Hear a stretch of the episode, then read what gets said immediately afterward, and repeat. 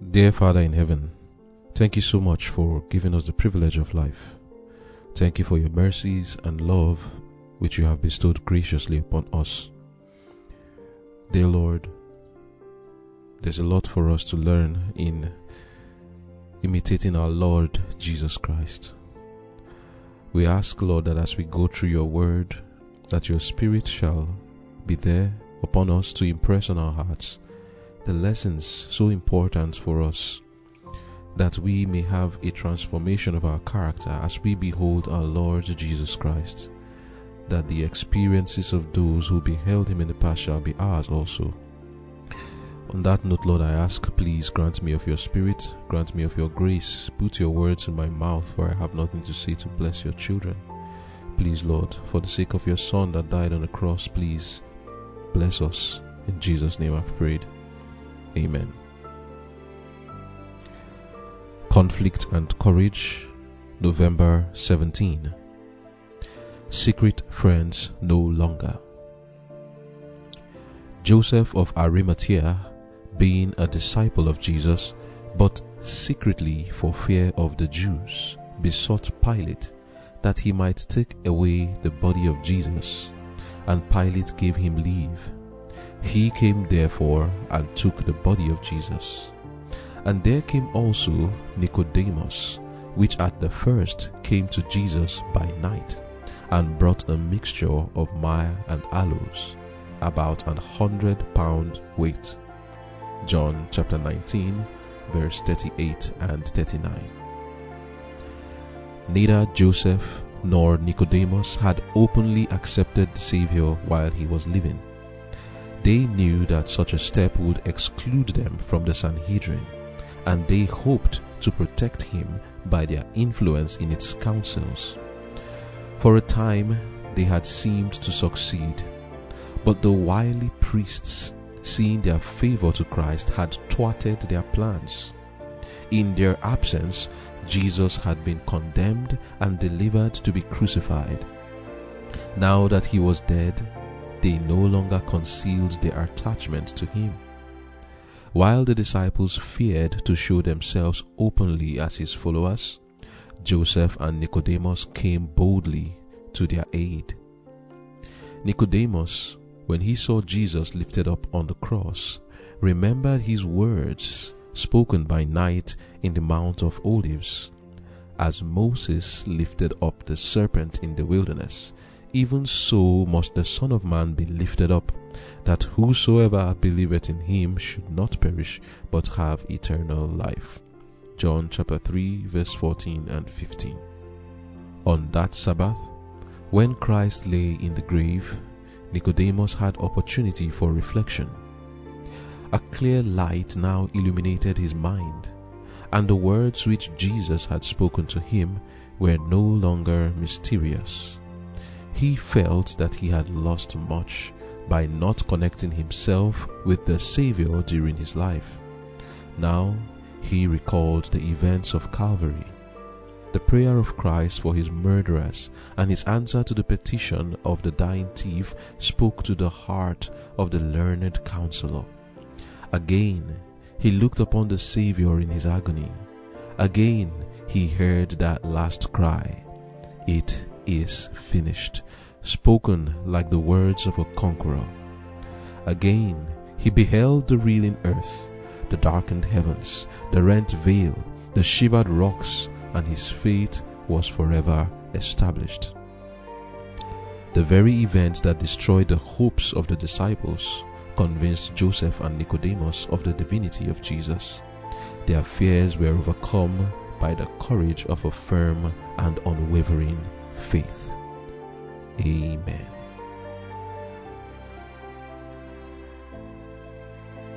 The title of our devotion for today is Secret Friends No Longer. And the Lord would have us learn very important lessons. The Word of God says to us in the book of 2 Corinthians chapter 3 verse 18, But as we all with open face, beholding as in a glass the glory of our Lord, are changed into the same image from glory to glory. And it is this that we expect to experience even now as we go through this devotion. Nicodemus, as we know, was a ruler in Israel. He had an encounter with Jesus in the past.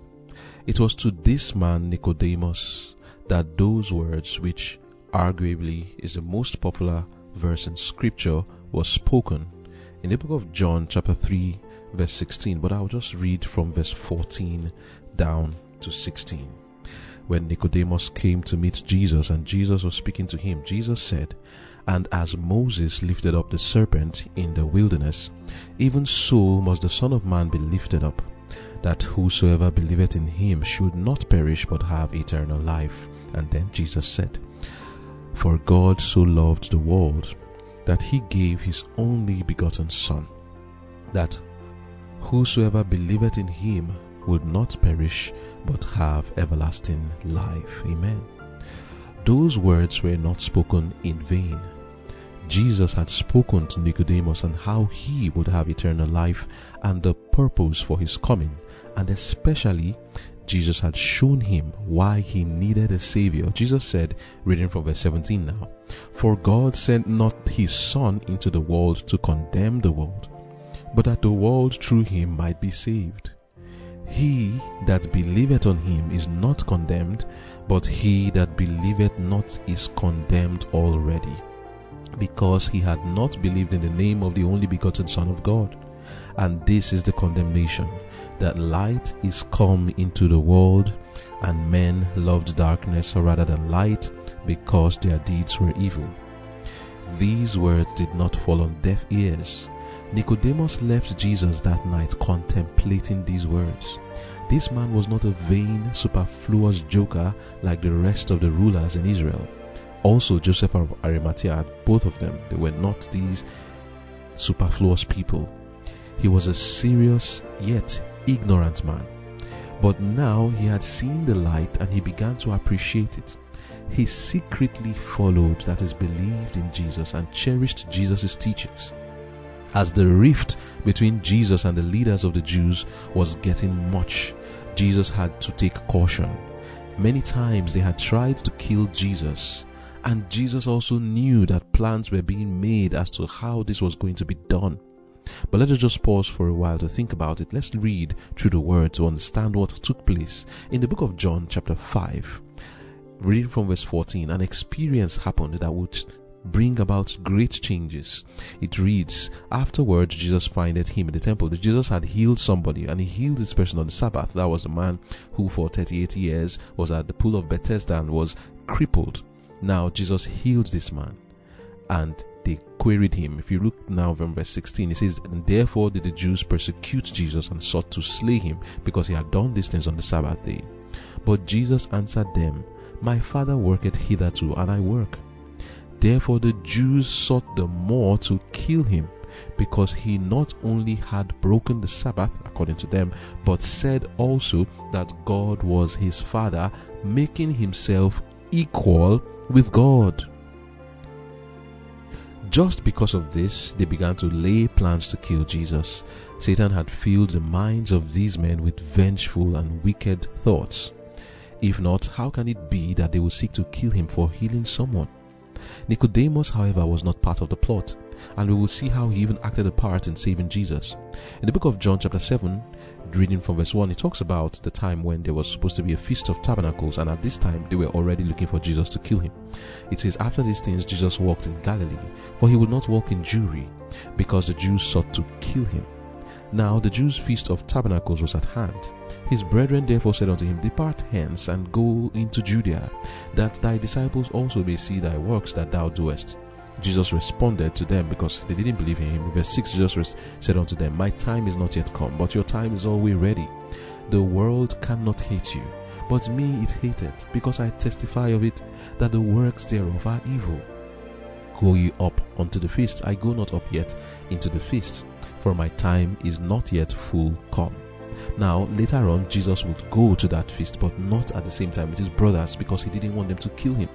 He went there when nobody would notice him and he started to teach. And the Jews noticed, This is the man we've been looking for. Here he is teaching in the temple. Verse 28 it says, Then cried Jesus in the temple as he taught, saying, You both know me, and you know whence I am, and I am not come of myself. But he that sent me is true, whom you know not. But I know him, for I am from him, and he had sent me. Then they sought to take him, but no man laid hands on him, because his hour was not yet come. Verse 32 now says, The Pharisees heard that the people murmured such things concerning him because the people were saying, This man is the Messiah. If the Messiah comes, is he going to do anything better than what this man is doing? The Pharisees, when they heard it, then the chief priests and officers they sought to take him. Verse 45 now says, Hear this now. This is where the focus of our lesson is. They sent soldiers to take Jesus. Verse 45 says, Then came the officers to the chief priests and Pharisees, and, and they said unto them, Why have you not taken him? Why have you not brought him?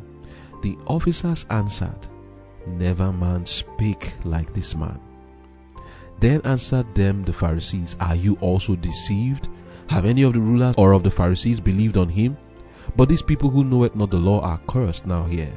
Nicodemus said unto them, He that came to Jesus by night, being one of them, doth our law judge any man before it hear him, and know what he doeth? They answered and said unto him, Art thou also of Galilee? Search and look, for out of Galilee ariseth no prophet. This was a, some time past. Nicodemus helped in preventing the Pharisees from taking Jesus. But this was now past. The Jesus that he sought to protect was now secretly taken and was crucified on the cross. And how Nicodemus must have felt. His plans were thwarted. He couldn't save Jesus this time. All the while, Nicodemus had not yet completely given himself over to Jesus. He had not believed in him as the Messiah. But this was about to change as he beheld Jesus on the cross. And this is a very important lesson for us. It is by beholding Christ that we are changed, and that's how we believe in him. Like I read earlier in John 3, verse 14, Jesus said himself, that as Moses lift up, lifted up the serpent in the wilderness, even so must the Son of Man be lifted up, that whosoever believeth in him should not perish but have eternal life. In the book of John, chapter 12, Jesus said this again, reading from verse 30. Jesus answered and said, This voice came not because of me, but for your sakes. Now is the judgment of this world. Now shall the prince of this world be cast out.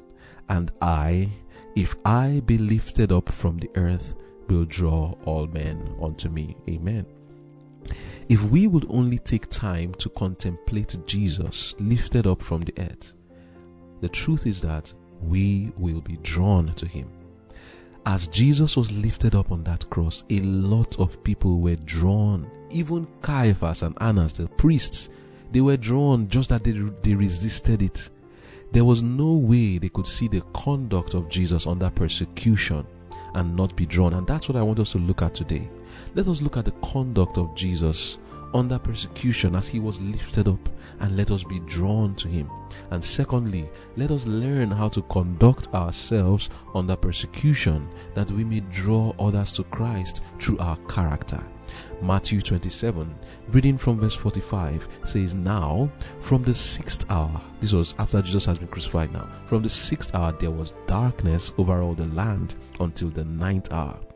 And about the ninth hour, Jesus cried with a loud voice, saying, Eli, Eli, Lama Sabachthani. That is to say, My God, my God, why hast thou forsaken me?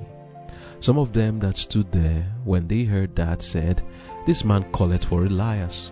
And straightway one of them ran and took a sponge and, and filled it with vinegar, and put it on a reed, and gave him to drink. The rest said, Let be, let us see whether Elias will come to save him. Jesus, when he had cried again with a loud voice, yielded up the ghosts. Of course, at this time, what did he say? We are told in the book of John, chapter 19, from verse 28, he says, After this, Jesus, knowing that all things were now accomplished, that the scripture might be fulfilled, said, I thirst. Now there was set a vessel full of vinegar, and they filled a sponge with vinegar, and put it upon hyssop, and put it to his mouth. When Jesus therefore had received the vinegar, he said, It is finished. And he bowed his head and gave up the ghost. Amen. Continuing now from the book of Matthew 27, from verse 51, it says, And behold, the veil of the temple was rent in twain from the top to the bottom, and the earth did quake, and the rocks rent, and the graves were opened, and many bodies of the saints which slept arose, and came out of the graves after his resurrection, and went into the holy city, and appeared unto many. Now, when the centurion and they that were with him watching Jesus saw the earthquake and those things that were done, they feared greatly, saying, Truly, this was the Son of God. And many women that were beholding afar off, which followed Jesus from Galilee, ministering unto him, and among them was Mary Magdalene, and Mary the mother of James and Joseph, and the mother of the Zebedee's children. When the even was come, there came a rich man of Arimathea named Joseph, who also himself was Jesus' disciple. He went to Pilate and begged the body of Jesus. Then Pilate commanded the body to be delivered. And when Joseph had taken the body, he wrapped it in a linen cloth and laid it down in his own tomb, which he had hewn out in the rock. And he rolled a great stone to the door of the sepulchre and departed. And there was Mary Magdalene and the other Mary sitting over against the sepulchre. But it was not just Joseph of Arimathea that was there. We are told in the book of John 19, verse 38 and 39, that also Nicodemus, which was which at first came to Jesus by night and brought a mixture of myrrh and aloes, about an hundred pound. So these two men, who were secret disciples of Jesus, came openly to proclaim their belief in him. And I'll add not just Joseph of Arimathea and Nicodemus, but there was also the thief on the cross. There was the centurion who confessed with his lips, Truly, this was the Son of God. What was it that led these men to strongly believe in Jesus? It was not when he was commit, doing those miracles, like I was talking about the thief on the cross yesterday. These men, the thief, Joseph of Arimathea, Nicodemus, Centurion, they believed in Jesus not by the miracles, not by the signs and wonders, not just the teachings alone, but by his character under persecution. That was what made them to trust in Jesus. And this is a lesson for us.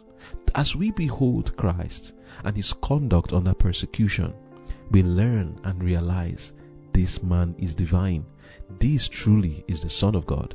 And not just that conduct, but of course, there were things that happened that were mysterious. Graves were opened, rocks were rent, there was an earthquake, there was this thick darkness that covered the earth that day, and then there was the curtain, the veil of the, of the temple that was rent into. All these signs were also impressing the hearts of these people. Nicodemus remembered his teachings. The thief on the cross remembered his teachings. Joseph of Arimathea remembered his teachings. And they remembered that Jesus had said that he was to be lifted, especially Nicodemus, that he was to be lifted and he will draw all men to him. And Nicodemus could not help but be drawn to Jesus as he saw the the work that Jesus was doing on the cross, he was drawn towards him. Even though Jesus was dying, the thief believed that he was the Son of God. Even though Jesus was dying, Nicodemus believed this was the Son of God. Even though the, the, Jesus was dying, the centurion confessed this was the Son of God. They didn't have that belief anymore that if he is the Son of God, he will save himself. That is what the chief priest believed. But these men, by faith, even though they saw a dead body of Jesus, they still believed. Even not they still, they now believed. Before then, they did not even believe, but they now believed that truly this is the Son of God. Nicodemus himself, remember that Jesus said that when he's dying on the cross, that is being lifted up, he will draw all men to him. And it's not because of those words, but Nicodemus was actually drawn. And we must learn how to draw people over to Christ by our conduct, by our character. Ministry of Healing, page 469, paragraph 1 and downward says, There is an eloquence far more powerful than the eloquence of words in the quiet consistent life of a pure, true Christian. What a man is has more influence than what he says. I'll stop here. Did you see that about Christ? All his teachings did not necessarily make people say he's the Son of God, but it was his acts, his behavior, his conduct, especially under persecution, that brought forth the confession from the centurion this is the Son of God. It was his conduct under persecution, what he was, not what he said, that made the thief on the cross to exercise such great faith in a man that was crucified like himself and still believe that this man will have a kingdom and tell him, Remember me when thou comest in thy kingdom. It was what Jesus was and not what he said. Continuing from Ministry of Healing, page 469, paragraph 2. The officers who were sent to Jesus came back with the report that never man spoke as he spoke. But the reason for this was that never man lived as he lived. Had his life been other than it was, he could not have spoken as he did. His words bore with them a convincing power because they came from a heart pure and holy, full of love and sympathy, benevolence and truth. Let me stop. Oh, that I may have this power.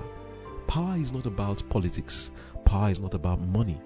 Power is not about education. There are so many people today, oh, I want to have this education. I want to be in this position so that I can have an influence. You tell me, what education did Jesus have? What position did Jesus have? And then, what influence did Jesus have? He didn't have that which you're striving for. Why? Because he didn't need it to have an influence. All Jesus needs to rock this world was a character that was pure, holy, full of love and sympathy, benevolence and truth, and he changed the world. He didn't need to be the president. He didn't need to be the prime minister. He didn't need to be a king on a throne because he was a king actually, but didn't need a throne.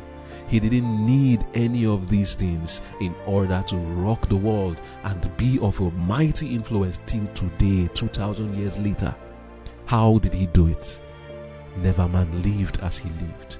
It was the character. Continuing the reading now, Ministry of Healing, page 469, paragraph 3. It is our own character and experience that determine our influence upon others. In order to convince others of the power of Christ's grace, we must know His power in our own hearts and lives. The gospel we present for the saving of souls must be the gospel by which our own souls are saved. Only through a living faith in Christ as a personal Savior is it possible to make our influence felt in a skeptical world.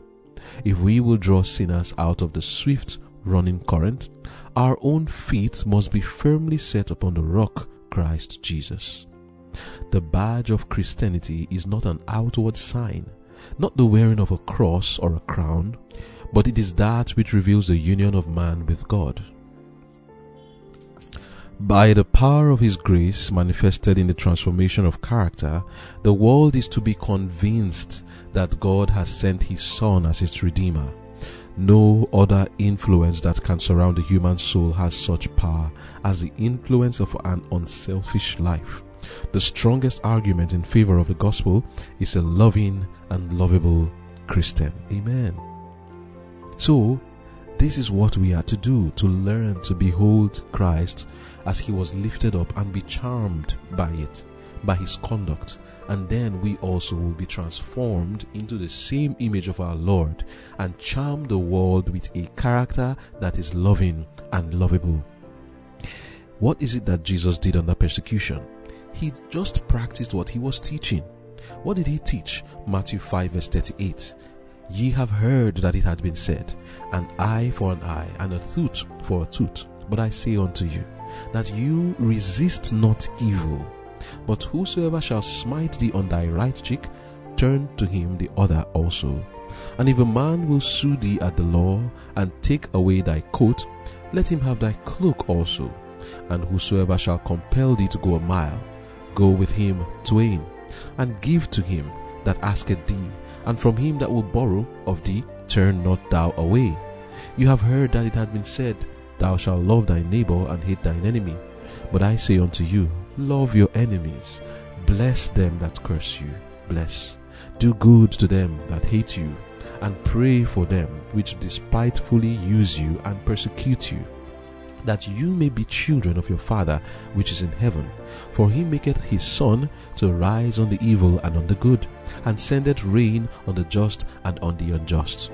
For if you love them which love you, what reward have ye? Do not even the publicans the same? In the book of Luke 6, verse 33, it says, And if you do good to them which do good to you, what thank have ye? For sinners also do even the same. And if you lend to them of whom you hope to receive what thank have ye. For sinners also lend to sinners to receive as much again. But love your enemies and do good and lend hoping for nothing again. And your reward shall be great and you shall be the children of the highest. For he is kind unto the unthankful and to the evil. Be ye therefore merciful as your father also is merciful. Amen it was this that Jesus was practicing while under persecution. He loved his enemies. He was trying to win their souls over to the truth. In his conversation with Pilate, he was trying to win him over. When carrying the cross, he was not in self pity and weeping for the injustice that was happening to him. Rather, he was thinking of the fate of the women who were weeping for him at that time. In the book of Luke, reading chapter 23, there we see Jesus' concern for the people and not for himself. Reading chapter 23, from verse 27, it says, And there followed him a great company of people, and of women which also bewailed and lamented him. But Jesus, turning unto them, said, Daughters of Jerusalem, weep not for me, and weep for yourselves and for your children. For behold, the days are coming in the which they shall say, Blessed are the barren and the wombs that never bear, and the paps which never gave suck. Then shall they begin to say to the mountains, Fall on us, and to the hills, Cover us. For if they do these things in the green tree, what shall be done in the dry? Here we see that Jesus showed his concern not for himself at that time, but for the people. He told them, Weep not for me my case is not as bad. Your case is worse. Weep for yourselves. How is it that Jesus could turn his eyes away from himself? Do you think, just imagine yourself under persecution, imagine yourself under distress and oppression. What thoughts usually fill your mind? Most times it is thoughts of self pity. That's what usually comes to our mind and we are always crying. And why are we crying? Because we are pitying ourselves. Oh, look at what they are doing to me. Look at how they are treating me. And sometimes we rant. We are usually offended, or we shout and feel like I am I'm well within my right to talk this way. But look at the conduct of our Lord Jesus under persecution. He discussed with the people, and his concern was not what they were doing to him at that time. That was not his concern. His major concern was the souls of the people who were persecuting him. He was trying to win them over to the truth. He did it to Pilate, he did it to Judas, he did it to these women, and then furthermore, when they had crucified him, on the cross, as Caiaphas, Annas, and the chief priests and Jews were mocking him and persecuting him, he did not threaten any of them or insult them. And as the thieves by his side were mocking him, he kept silent until he spoke, and the words that came from his lips were this Father, forgive them, for they know not what they do. He loved his enemies as he had taught, and he prayed for those who were using him despitefully. Such a tender and beautiful character from our Lord Jesus. Oh, that we may be like this. Hardly have we been misunderstood or falsely accused, but we are already losing our cool and screaming at the top of our voices. In a sense of our innocence, we feel justified to shout and rant and fight for our rights. But Jesus, who had the purest life, did not think that on account of this he was justified in losing his cool and being in a fit of anger or drenching himself in self pity so that he forgets the needs of others. An example of this is shown in how he was careful to note his mother's sorrow. John 19, reading from verse 26 says, When Jesus therefore saw his mother and the disciples standing by, whom he loved, he said unto his mother, Woman, behold thy son. Then said he to the disciple, Behold thy mother. And from that hour that disciple took her unto his own home. Now, continuing, it says, After this, Jesus, knowing that all things were now accomplished, that the scripture might be fulfilled, said, I thirst. And later on, he said, It is finished. Amen. This is the Lord Jesus whom we are to look at and ask ourselves, Am I like him? Do I have this same character? This is the character that we are supposed to portray under persecution. Isaiah 53 tells us, reading from verse 1, Who had believed our report, and to whom is the arm of the Lord revealed? For he shall grow up before him as a tender plant, and as a root out of dry ground. He had no form nor comeliness, and when we shall see him, there is no beauty that we shall desire him. He is despised and rejected of men a man of sorrows and acquainted with grief, and we hid as it were our faces from him. He was despised, and we esteemed him not. Surely he had borne our griefs and carried our sorrows, yet we did esteem him stricken, smitten of God, and afflicted. But he was wounded for our transgressions he was bruised for our iniquities. The chastisement of our peace was upon him, and with his stripes we are healed. As we go through these words in Isaiah 53, remember that we are learning two lessons today. We must constantly behold Christ because it is only by beholding him that we are changed. Look at what happened to Nicodemus, the centurion, the thief on the cross, Joseph of Arimathea, and not them alone, but even after the resurrection of Jesus, it was because of this incident that Peter's preaching had its effect that 3,000 people were baptized into the church in one day. It was as he was lifted up that all men were drawn to him. That is one lesson. And the second lesson is that we are to learn how to draw all men when we also are symbolically lifted up by persecution or by injustice. We must learn to conduct ourselves in the right way that through our character we may draw people over to Jesus. Peter himself had something to say about this. In the book of First Peter, chapter 2, reading from verse 19, he says, For this is thankworthy, if a man for conscience towards God endure grief, suffering wrongfully. For what glory is it if when ye be buffeted for your faults, you take it patiently? But if when you do well and suffer for it, you take it patiently, this is acceptable with God.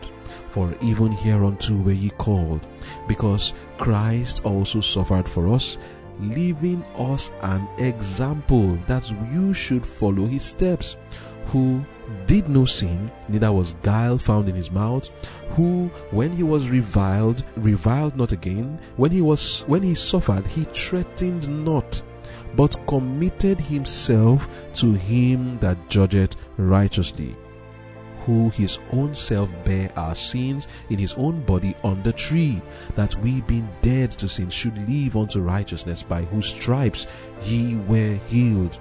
For ye were as sheep going astray, but are now returned unto the shepherd and bishop of your souls.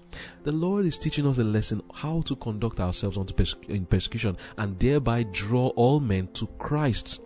The martyrs in the days on, of the Reformation this was what they used. This was the tool they used to draw men to Jesus. Men like John Calvin, Martin Luther, men that like Lefebvre, Farel, these men were drawn to be powerful Christians. Why?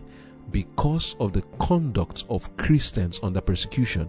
When the fagot was brought up, when the stake was brought up and Christians were burnt in the stake, the Christians will conduct themselves in such humility, such love, and they will be praying for their persecutors.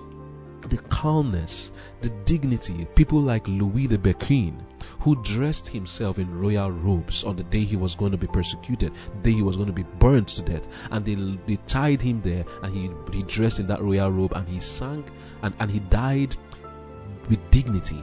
And there were other people who, while they were being burnt, they would sing songs of praise to the Lord. And this thing will touch people as they are looking at it.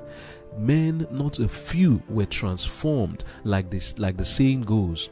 There has not been any pulpit like the martyr's stick There has not been a better pulpit than that because the way they conduct themselves is the best sermon they preached and we are to learn it. And what is the lesson? You don't hear them reviling their persecutors. You don't hear them threatening them, telling them God will punish you, telling them the Lord will judge you, tell, things like that. They never said anything like that. Rather, like Jesus, they would rather say, Lord, forgive them, for they know not what they do. How was it with Paul and Stephen? It was the same thing. Stephen, under persecution, prayed to the Lord, Lord, it not to their charge. That prayer was what transformed the man called Paul. and many others later in the future would follow that same footstep of Jesus and they would use that pulpit of the cross, pulpit of the stake, pulpit of the martyrs, fagots to preach, not with words, but with their actions, following the footsteps of Jesus. No threatening, no threatening, but prayer for the enemies, love towards them sincerely from the heart, realizing that these people don't know what they are doing and not wanting them that the Lord, not wanting them to die on account of what they were doing. The example of our Lord Jesus is for us. Let us behold him and be transformed. Reading Isaiah 53 Reading now from verse 4, it says, Surely he had borne our griefs and carried our sorrows, yet we did esteem him stricken, smitten of God, and afflicted. But he was wounded for our transgressions, he was bruised for our iniquities. The chastisement of our peace was upon him, and with his stripes we are healed. All we, like sheep, have gone astray. We have turned every one to his own way, and the Lord has laid on him the iniquity of us all. He was oppressed and afflicted yet he opened not his mouth. He is brought as a lamb to the slaughter, and as a sheep before her shearers is dumb, so he openeth not his mouth. He was taken from prison and from judgment, and who shall declare his generation? For he was cut off out of the land of the living. For the transgression of my people was he stricken, and he made his grave with the wicked and with the rich in his death, because he had done no violence, neither was any deceit in his mouth. Amen. My brothers and sisters, this lesson is for us. It touched Nicodemus. Reading from Conflict and Courage, page 327, paragraph 4, we are told on that Sabbath, when Christ lay in the grave, Nicodemus had opportunity for reflection. And if we conduct ourselves aright under any form of oppression, those who behold us will have opportunity for reflection. Going on, it says, A clearer light now illuminated his mind, and the words which Jesus had spoken to him were no longer mysterious. He felt that he had lost much by not connecting himself with the Savior during his life. Now he recalled the events of Calvary the prayer of Christ for his murderers and his answer to the petition of the dying thief spoke to the heart of the learned counselor. Again he looked upon the Savior in his agony. Again he heard the last cry, It is finished spoken like the words of a conqueror, and he beheld the reeling earth, the darkened heavens, the rent veil, the shivered rocks, and his faith was forever established. End of quote. May our faith be forever established as we behold Jesus on the cross through the eye of faith, and may we cry out and say, Truly, this was the Son of God. This is the Son of God. The very event that destroyed the hopes of the disciples, may it convince us of the divinity of Jesus. May our fears be overcome, and may we have firm courage and unwavering faith in Him as the burden bearer, that He takes away our sins. What sin is it that you have committed? The Lord Jesus on that cross was dying for your sins. That death that you are supposed to die, that I am supposed to die, and oh, how many are my sins, and perhaps yours too. We have sins that the Lord took on the cross, but if we choose not to believe in Him as our Savior, then we will have to bear our sins and die our death for ourselves.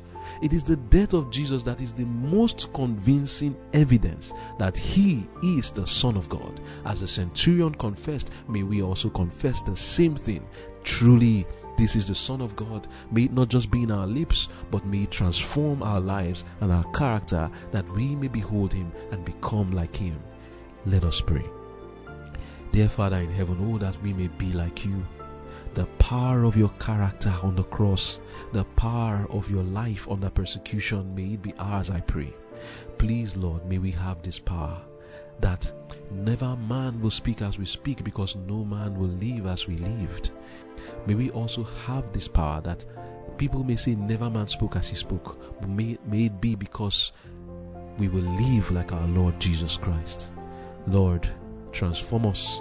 Help us, Lord, that as we behold you, we will become more like you in the power of a loving and lovable character, is my prayer. Amen.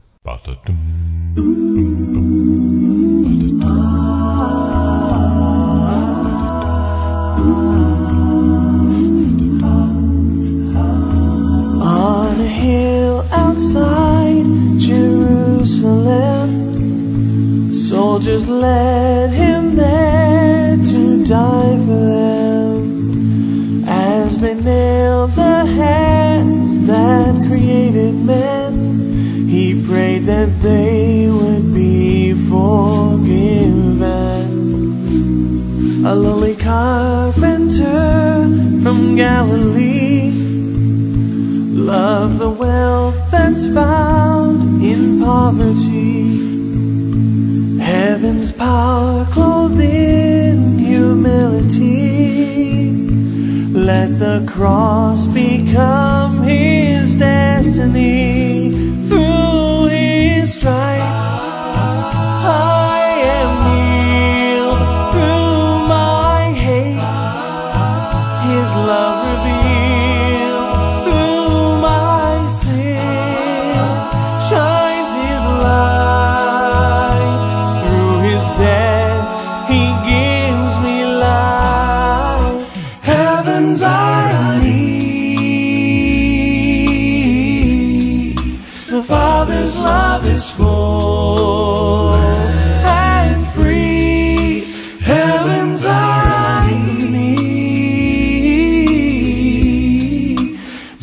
Loves me as the blood flowed from his wounded side. Tears of love flowed as my Jesus cried, and the people mocked him as he died.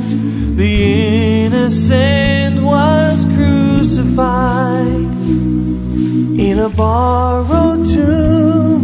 buried him. With a pauper shroud they covered him. In a grave of hardly any worth lay the maker of